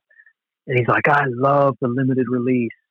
He's like, there's nothing better than like a seven inch coming out with a release of 300, and that's it. Once they're gone, they're gone. He's like, that's what I want to do. I want to put out records, like a bunch of different records where there's like only a hundred of them. And he, he told me that and he was all fired up about it. And I was like, yeah, that's, you know, all right. Yeah, that sounds kind of cool. And, and so every, every time I don't know if you, I don't know if you've had this experience. I've always had a hard time getting my hand on Infest stuff, and I think that's I think that might be the reason. But um, no, I didn't know that they would be so iconic, but they should be. Yeah, I mean they are now. I mean they're great. They yeah. are now for sure. But you're right. It their stuff is harder to get. I I just have bootlegs, so but I have everything. Um, so let's talk about starting chorus. So you're friends with Isaac at okay. this point, um, and you're you're writing songs. You do a demo before the LP, right? But then you go write demo two LP. Right. Um, yeah. It was, uh, and it was real fast. It was like I was working at a park, and you know, for whatever reason, I would always seem to get, you know, we had a recreation room at the park and they would, you know, people would come and have parties from 6 p.m. to midnight. And it seemed like I was more than others drawing the short straw. Was like, hey, guess what, Jeff, you get to work 6 to midnight. So I used to bring my guitar and amp to work and I would just kind of hole up in the office and just play my guitar for six hours. So one night I wrote I don't know, seven or eight songs at work. Uh, and then the next day, Isaac and I went in and recorded them in some guy's house, some house studio in Torrance. Um, yeah, so that that was really fast, and uh, yeah, so we had the, you know, so yeah, we had the chorus demo, and but then, it wasn't a band at the time. Gotcha. So when do you decide to do like make it a full blown mm-hmm. band? Well, I, I, mean, it was just a project because drummers drummers were always hard to come by, and after after leaving uh, visual discrimination, I wasn't going to ask Art, "Hey, dude, can you come and play drums?" You know, I, I, I just didn't have the balls to ask him. Although I had the balls to ask if I could borrow his drum kit, and he was cool, but I didn't ask him to be in the, the band. He had other stuff going on. Um, so it was just a project and that was about it. I mean, it wasn't going to be anything serious. I just, I don't really remember when the tide turned on that. Um, I think it was after we had recorded or while we were recording the LP, because it was just Isaac and me that went in and recorded that LP. And we had, I had shown that, that demo to Frank and, you know, he kind of, kind of got a kick out of it, thought it was funny. And he's like, let's, uh, he's like, oh, I'll put this out as a seven inch. And I don't know why I said this, but I said, no, no, no, no, Frank, this is going to be a 12 inch and we need to go re record this stuff. And I'm not sure why he said yes. Uh, but I remember him kind of laughing and saying, "All right, fuck it, I'm in. Yeah, let's do it." So he he was cool that way. So we booked at West Beach 20 hours and borrowed a bunch of equipment and went in there and recorded it. And as we were recording it, this is when Insted had just signed to Epitaph. So those guys were down there one day when we were there. Just we saw them for 15, 20 minutes. And, and Kevin, I remember Kevin saying, Oh, yeah, I heard you guys are doing a project you know, like judge kind of thing. And so I know at that point it was still a project when we were recording it. But as time went on and we were listening to the the recordings and playing the recordings for friends and all this kind of stuff, um, we just kind of said, "Man, we maybe we should do something with this." And that's uh, we just kind of started scratching our heads and then put our heads together and like, okay, who are we going to get? So, so yeah. do you even play a show before the record comes out? Uh, yes. Okay. Uh, what what we would uh, what we had a habit of doing is taking that soundboard, that demo, we would go to shows, and I did this with the visual. I was uh, back all the way back to the VD demo days, and then the VD record, all that stuff. I would always go up to the sound man at any show and say, "Hey, dude, put this on between bands," and then as after a band would finish, you know, they'd put on the, the chorus recording. And then we'd kind of start making the rounds at the show, handing out flyers saying, Hey, do you hear this? Yeah, this is this band. Check it, you know, and start kind of promoting it that way. Um, so we had the recording, but we, but it hadn't been released and you know, we, we, we decided it was going to be a band and we got some, we got Regis and Jerry Holman to, to play in the band. Uh, and then the record itself, gosh, came out like six or eight months after our first show, I want to say. Do you remember the first show? Yeah, it was at a Tupperware house, like a Tupperware, um, like a warehouse of some kind. And I forget one of the sloth crew guys dad owned it. Or, there was some there was some connection there, and uh, and we got onto that. We got onto that show. That was our first show because we had at this point um, there was really no other choice. But we got Regis Garin to play bass, and he was a sloth crew guy, and he had all these connections with a lot of those Orange County guys. So whenever a show was going down in Orange County, um, we, we had a pretty good inside track to be able to get on to some of that stuff. What was that first show like? What do you remember about it? Um, it was, uh, you know, the, the tape, nothing had really circulated. So not too many people knew the songs. Uh, some of the Cerritos straight edge contingent, the Tony and Raphael Zentels, the Adam Bullards, uh, the Matt Bullards, those guys, those Cerritos straight edge kids who had like a bootleg, who I had made recordings of it. They were there and they went off and were singing and stuff. But for the most part, you know, and then you had a lot of Regis's buddies uh, would kind of go off a little bit because it was, you know, Regis's band. But I didn't, you know, we didn't know any of those guys yet. Um, but it, was uh, it was pretty lukewarm. I mean, it was fun playing and stuff. It was pretty lukewarm, as I recall. It wasn't like epic or anything like that. How is the LP received when it finally comes out?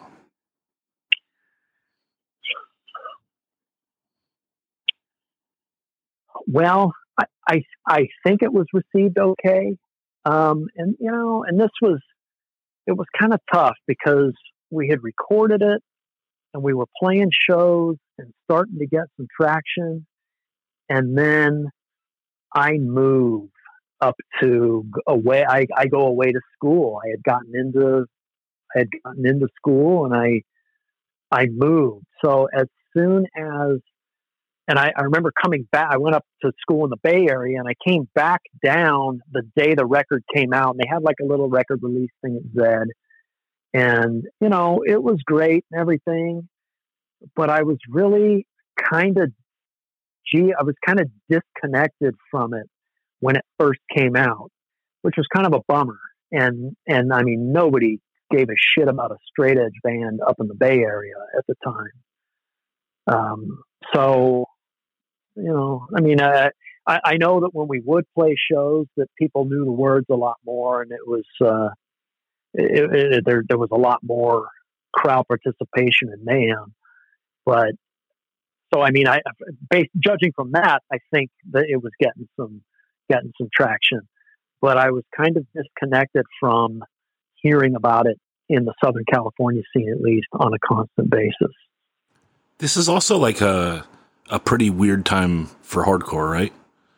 Like it's a total transition stage, ninety one, and then into ninety two. Yeah, a little bit.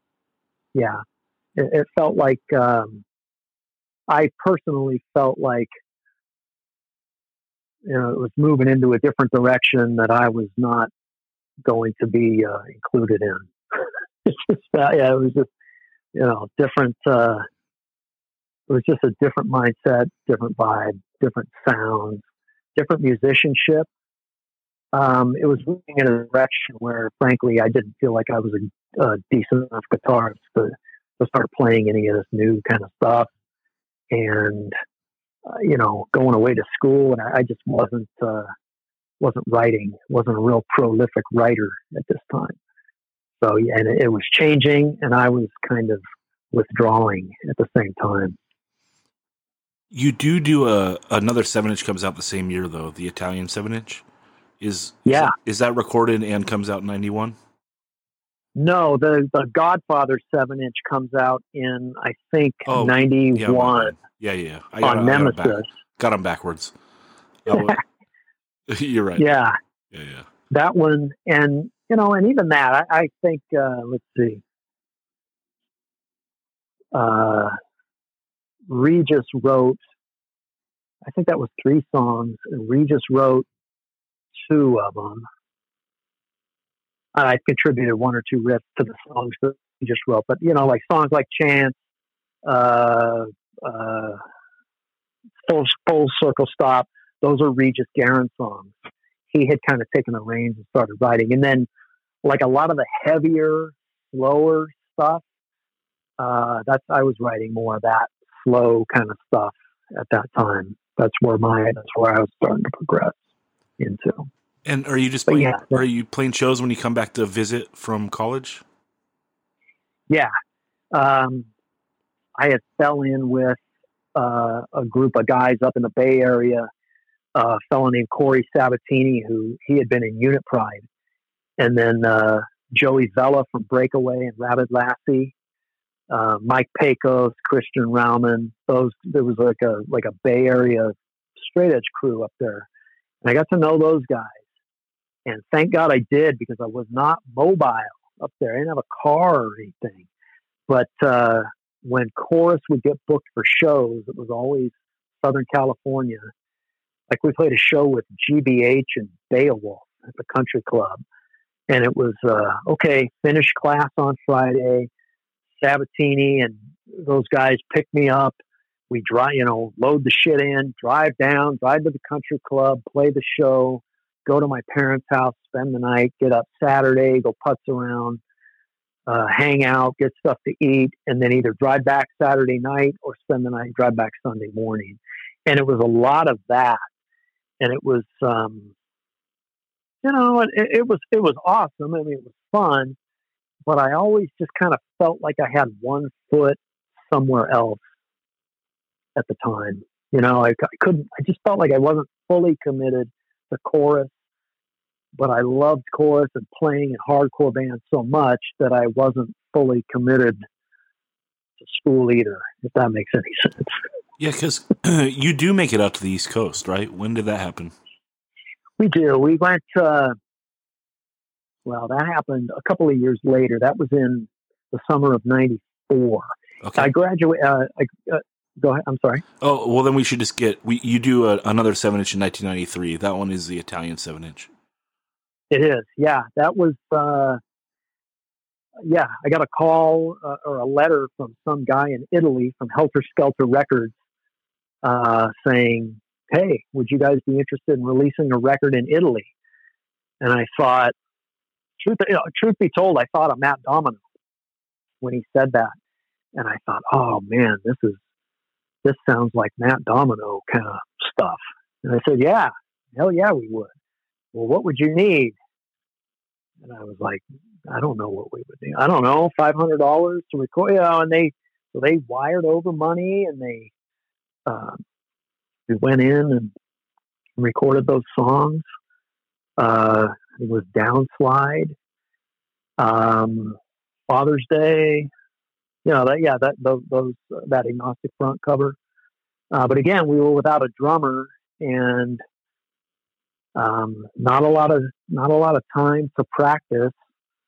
Uh, I had graduated from college at that time, so I was living back in Southern California, but we just didn't have a solid drummer. So it was you know go in and I played the drums on it, but it wasn't like we could practice it. It was just you go in and do do the best you can with what you got.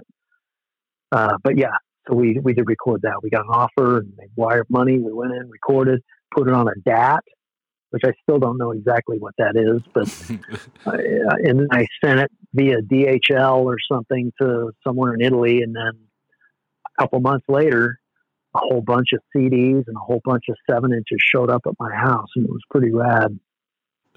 Yeah, super cool. So you get an offer to go to the East Coast after that?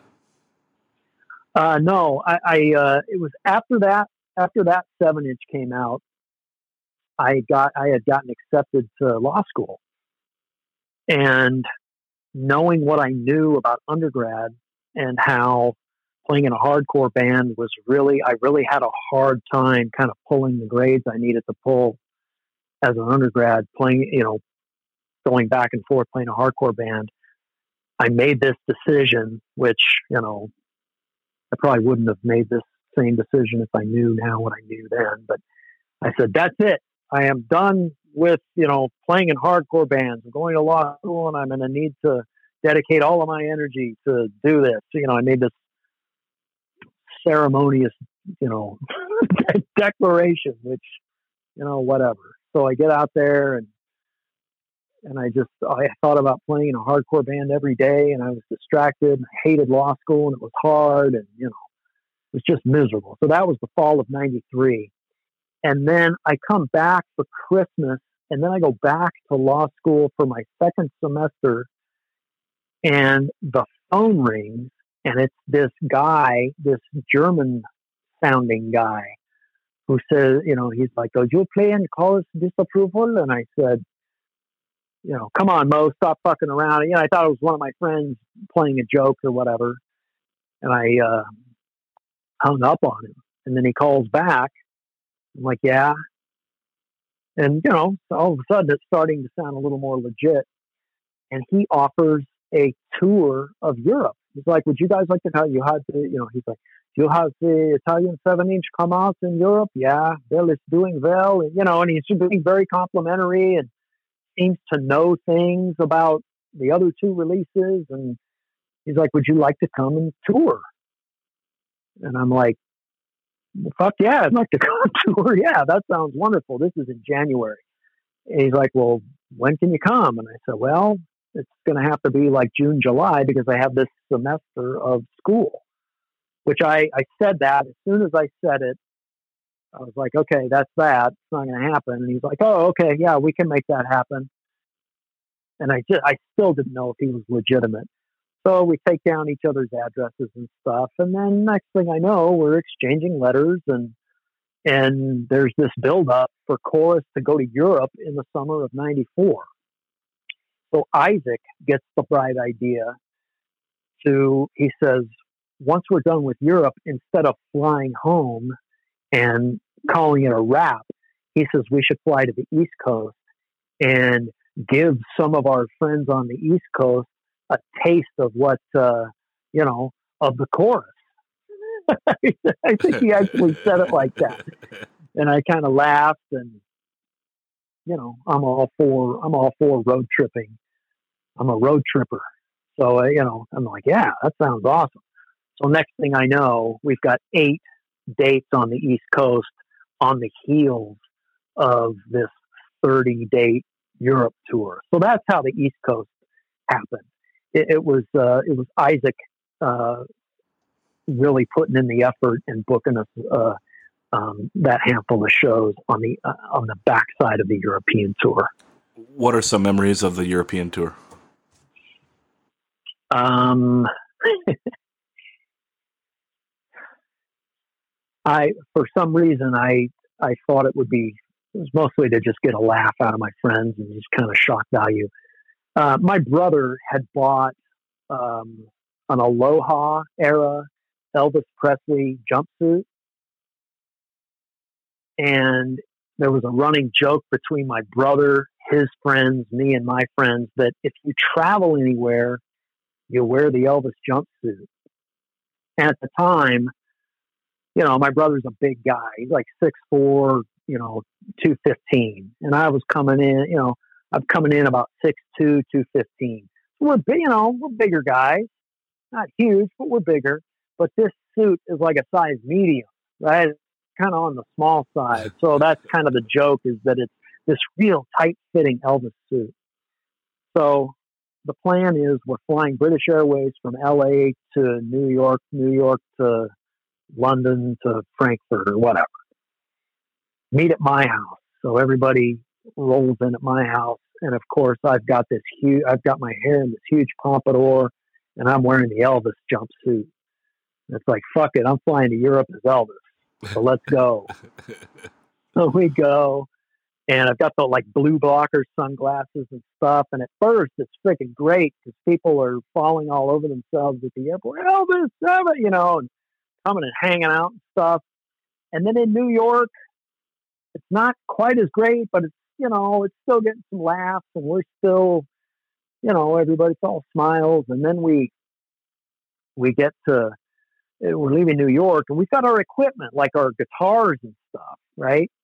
And the airline's been very accommodating with, I'd like to put this in the captain's closet, please. And they're like, oh, yes, sir. Right. And, they, and they're, they're really treating my guitar with kid gloves and being cool. Well, when we're going from New York into England, they're like, ah, all right, but you know, hmm, I don't know. So they give me the guitar in London, and then from London to to Germany, they're like, fuck no, you're not putting this in the captain's closet. You got to check that thing in, right? And I'm like, come on. So, okay, so finally, you know, I relent. They weren't going to let me take it unless I check it in. So I check it in. And of course, I get to Germany and we're all jet lagged and I'm dressed as Elvis and it's no, no one's laughing like they were, you know, the other three airports. And my guitar kind of comes out into luggage, into where the luggage is and I pick it up and of course, it's all smashed. Like the case is all thrashed and broken, right? And I'm pissed. So I grab it and I go up to the British Airways and I'm like irate. I didn't want to check this in in the first place. They didn't maybe, you know, and I'm reading this uh this poor lady, the riot act, and she's she and the people behind the counter are just laughing, like at the spectacle of this Elvis, this irate Elvis, just dressing them down about this guitar, right? and and the more they're laughing, the more irate I'm getting, and uh, so that's kind of how Europe started. Um, so that was that, and then uh, the guy pulls up and he's like, "Oh, you know, nice to meet you. We've waiting hours and hours. This guy finally picks us up. And we're starving. We're jet lagged and he says, uh, oh, I live in Benoistan. We're like, well, where's Benoistan? He's, ah, it's right down the road. Dude, I swear to God, it was like three hours away from the airport, right? So it's just taking forever. We're starving. We get there. Like, man, a lot of cats, a lot of feral cats running around this neighborhood. What's up? We go to this guy's apartment, and you're hearing the pitter patter of mice and running over you. Stuff. It's like, man, so I was a little nervous at first in Europe. I'm like, man, I don't know about this. It just was uh, wasn't used to it. Um, but I'll tell you what, give it a week, and as we got to got to kind of kind of know people, and and it was uh, it, it turned out to be just phenomenal. I didn't appreciate it in the moment as much as I should have. Um, but I did learn, I, you know, every, for me personally, we would go from one town to the next and I had my running shoes and I was doing a lot of running at the time. And I would make it a point to you have hours to kill in each, uh, each town. So I was able to see a lot of the landmarks in a lot of the towns just on foot. I would go run three, four, five miles around on foot of whatever town we were in. So I was able to really soak in um, a lot of that stuff. Uh, some of the some of the standout shows, um, probably Cologne. Uh, like the World Cup was going on, and there's a big Italian contingent that lives in Cologne in Germany. Uh, but that show just went off, and then Italy had won a World Cup game, and we stepped out, and it was just mayhem in the streets, people running with flags and going crazy. Um, and then uh, just the fervor, man, the fervor of the crowd. I mean, you see hardcore shows in the States now and people going insane. That's what a lot of the shows there were like. And I was not expecting that. And it was freaking awesome. Uh, and, you know, people wanting to hang out and just say hi and, you know, exchange stories and just, it, it was, uh, it was great, man. It was great. Um, yeah, fantastic. So after Europe, you hit the East Coast, and what do you remember about playing the East Coast? Well, when we were in Belgium,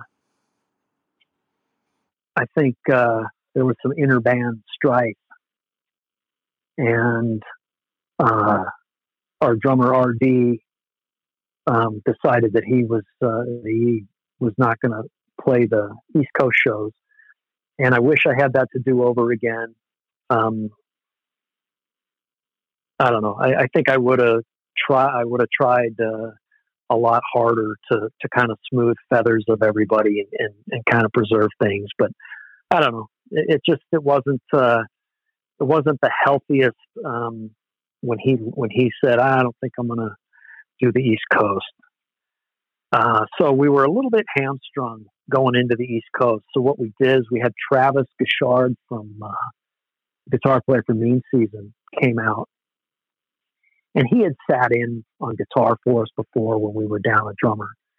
Uh, so I switched over to drums for the East Coast, and Travis played guitar for one show, and then Travis and Regis switched, and Travis played bass, Regis played guitar. Um, what I remember was I was embarrassed the first couple of shows of the East Coast because at that point, I, you know, you play 30 shows in a row on guitar, and you're, I mean, we were we were really, really tight at that time. And just it was second nature, some of those songs. And we were, you know, I thought we were doing pretty well. To switch from that to something as aerobic as drums or chorus, uh, I had a really hard time with that. I wasn't in drum shape. I didn't have a drum kit. So we were kind of at the mercy of the the Strife. Like, well, we kind of lucked out because a lot of the shows we we we uh, Strife was on tour, so we were on a lot of shows with Strife, and we knew those guys, and we were friends with them, and they were, you know, with open arms. Just oh God, of course, use you know, Sid was like, of course, use my drums, and he was cool. Everybody was cool, but you know, I just wasn't in shape, and I just felt like uh, I was. I know, I know, I knew then, I know now. I was the weak link in playing those shows, and it just felt like some people on the East Coast had expectations for what the chorus was going to be. And those first couple of shows, I was such a weak link that I felt like we didn't bring it, and I was a little, uh, I was a little insecure about it.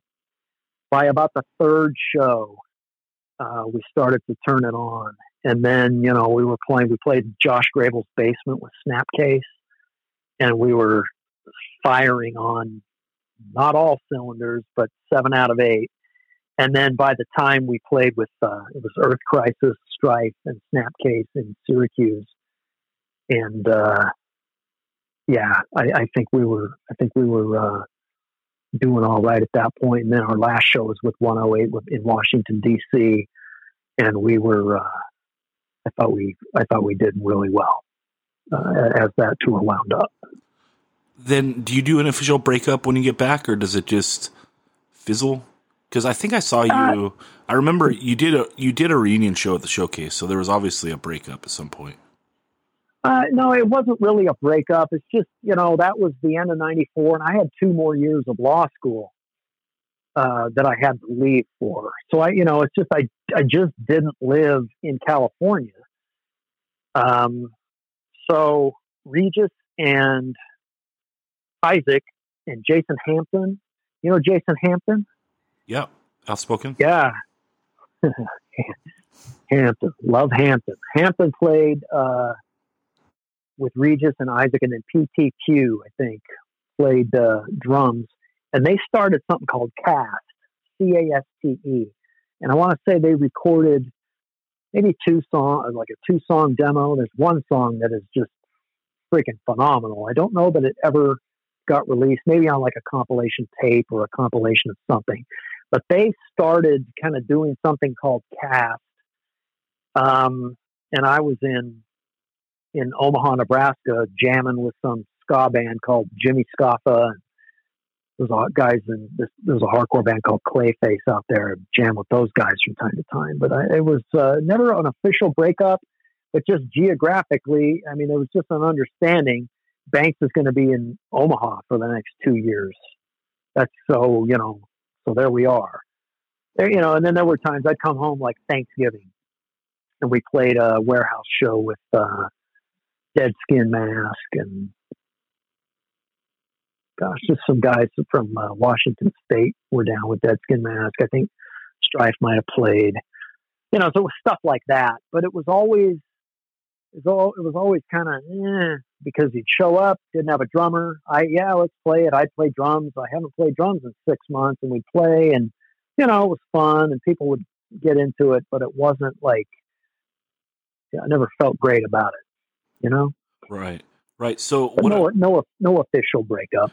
so what I'm remembering of like a, a showcase reunion was it not a reunion that was just one one of the times you came back and you guys played a show?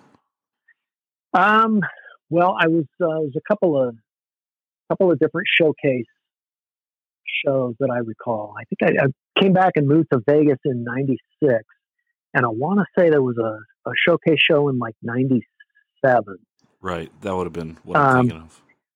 Yeah, and what? No, I mean it wasn't.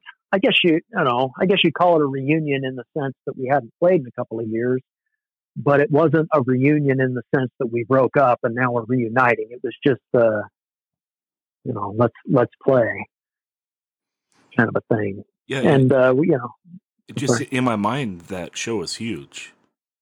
yeah, it was huge. Okay. It was awesome. Yeah, it was great.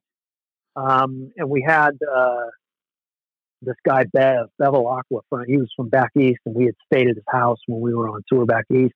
But he had relocated out to the west coast. He was a drummer, uh, and he learned the songs with Regis, and you know, so he kind of knew. You know, I was able to come in, and the guy knew the songs, and we were able to play them. You know, and then there was another time when uh, Steve Insted stood in for us. Uh, that was at the Whisky with Ignite and I think Death by Stereo and Strife. And, you know, so it was always nice when there was a drummer who knew how to play the drums that, you know, we could come in and play. And that 97 show was one of those kinds of situations where we had some front kind of, we were able to kind of front load a, a drummer. And then I was able to come in and I could always play all the songs on guitar and uh, Regis and Isaac and the drummer could kind of practice and and get things tight that way. So right. I always felt much I felt much better about those showcase shows. Yeah, I think I, I remember you might have played like an AF show at the Whisky, but I don't I don't Yeah. remember. Okay. Yeah, Um, yes. and then so after that, is there a breakup or again you just kind of go on hiatus and then that's a wrap? Kinda. It's always high. It's always hiatus, baby. It's always been hiatus. So you, Yeah, no, it, come it, back it's next never year. been. Yeah, yeah. Uh, finger, fingers, fingers crossed that somebody something kind of, you know, kind of presents itself. Yeah, there was some time when I, think Hartsfield did something in 2005 at the showcase. We played that, uh, and it was awesome. And that was, you know, A18 was up and running by that time. Sure. uh, and uh, which uh, oh god, A eighteen. I love A eighteen. Anyways, um, yeah. So it never, never an official breakup. Nobody has ever had the the guts to come out and say we're breaking up. But you know, I mean, what usually leads to a breakup? I guess you just kind of go your separate ways. But truth be told, none of us we haven't ever truly gone our separate ways. We're all still friends, and we are all are still in constant communication. Yeah. Yeah. And so you moved to Vegas and you've done various musical acts out there. Do you want to just brush briefly on on some of the stuff that connected with you? Uh, yeah, sure. I um, I guess it would have been about 2013. My children were born in 04 and 06, uh, so I wasn't doing very much musically other than you know maybe playing guitar here and there, doing an occasional chorus show. Um, but I, I just kind of, I don't know, man, I just kind of got the itch, started sniffing around, and I started jamming with this guy John Stevenson, who had played in the band uh, Don't Know from Huntington Beach. He had re- relocated out here. So I wrote a couple songs with him, um, but as luck would have it, he left, and and then I answered a, a Craigslist ad for a band called Civilians, and it was uh, kind of a kind of a street punk, kind of a oi band. And I took a lot of those songs, or a few of those songs that I had written, uh, into that band. But I was more at first kind of a hired gun to play guitar. Um, and you know, they just kept kind of asking me back. And next thing I know, I'm becoming friends with these guys, and they're just a great group of guys. The one guy had played, he was uh, from Scotland originally. His name's Truland, and he had played in uh, the Brass Knuckle Boys in the Midwest in uh, Oklahoma and, and, those areas. And then um, the drummer Gilbert was in that band Youth Gone Mad, uh, like old school LA band. Um, so my I was relieved when I went to jam with these guys, and I wasn't like 25 years older than them. But uh, you know, but we had a lot of common touchstones, and they had lived in California, and we had been in a lot of the same shows, and it all just kind of very naturally uh, came along. Next thing I know, we've got uh, you know we're, we're playing these uh, playing these shows, and the drummer or the bass player Jeremy is writing songs, and we're recording albums. We did uh, one album, recorded it, uh, released it ourselves, and then we did a split with the uh, Defenders, who are out of Santa Cruz uh, on CC, on Crowd Control Media. We did a split, uh, 12 inch with those guys, and then you know we've been on some Vegas comps, compilations and stuff. We did a Thin Lizzy cover on a Vegas '77 tribute comp, and I don't know, probably played I know, 100 shows maybe with that band. And then uh, I also play guitar in a Cock Sparrer uh, tribute band called Moxsparer. So that's that's, uh, that's fantastic. So that's a lot of fun too. Yeah. Uh, but yeah, we played some pretty good stuff. They have a, a, a mod scooter rally here in Vegas every year where you get people from all over the world, and we've managed uh, to play that a couple of times. So we get kind of a international crowd, meet a lot of cool folks, and it's a whole new style of music and guitar that I've learned. Uh, so they've been very patient with me, teaching me the ropes on how to play a lot of that stuff. But uh, yeah, it's been awesome. It's been great. Yeah, super cool. I mean, it's just good to know that you're still playing music, right? yeah. Now my kids have started a hard uh, hardcore band, so Uh-oh. we've got yeah. So we've got a studio in the living room, and turn it up, and yeah, so How that's fun. great. So cool. well, Jeff, I really uh, appreciate you coming on and uh, taking your time to do this interview. I appreciate it, Zach. You know, I mean, to like I say, man, to be mentioned in the in the same breath with some of the with the Ron Bairds of the world, um, I, I really, I really appreciate you considering me. Cool. Do you feel like you've been well represented? Indeed, I do, and I appreciate the appreciate your questions. And I got to tell you, man, um, you know, th- there will be questions to be asked of some of the folks that you're interviewing, and I will be on the tip of my tongue, and you invariably ask the follow up question that's on my mind. I love your podcast. I think it's great. Well, I appreciate that. I, I try to do my homework the best I can, but this this medium is pretty hard. I'm still I'm learning every time. Hey, I've got a quick Olympic Auditorium story I'd like to tell you. Yeah, let's do it. All right. 1987, my dad takes me and my brother to see Hulk Hogan defend his belt against Adrian Adonis at the Olympic Auditorium. Yeah. So we're there, and it's going freaking insane, right? It's absolutely insane. And Tony Atlas is on the card. Atlas, uh, wins his match. I just don't remember who he fought. And there he, he leaves, you know, some other matches. And just before the Hogan match, the guy gets in the in the ring on the microphone and shushes the crowd. I mean, it's packed and it's a wrestling show. He shushes the crowd and says, Whoever's driving a gray Lincoln, such and such license plate, he rattles it off, says, Could you please move it? Tony Atlas needs to get to the airport and you're blocking his car. well, so, hopefully it wasn't your dad's car and you missed the Hogan. Match. No, match. no, it wasn't my dad's car. But anyway, that that's uh, I remember that more than the actual the Hogan match. It's just I mean to to bring a wrestling match down to complete quiet yeah. to announce that one of the principal's cars is blocked in. It was uh, yeah, that was wrestling at the Olympic Auditorium. So there you go. Yeah, the only time I ever went, I saw wrestling at the Olympic was when ECW came out the one time, that Philadelphia organization. But uh, yeah, my dad took me to see Hulk Hogan fought the one man gang at Ventura Fairgrounds. It would have been 88, I think. And that would have been my first time going. So that was fun. That's all I can remember, other than Ted DiBiase beat the Junkyard Dog. And yeah, but that's about it. I was only eight. So I'm 40, yeah. 40 now. But yeah. Well, I learned with re- I learn with wrestling is sometimes I enjoy watching other people watch wrestling as much as I enjoy watching wrestling. So yeah, yeah, I'm not I'm not a fan anymore. But hey, be, at age 20 and under, I enjoyed it. So sure. Yeah. Well, I, well, I I'm, thought of you. I wanted to tell you that. No, I know. I'm glad you did. That was great, and uh, I really appreciate your time, Jeff. Thank you very much, Zach. I appreciate it. All right. Thanks so much. Uh, bye bye.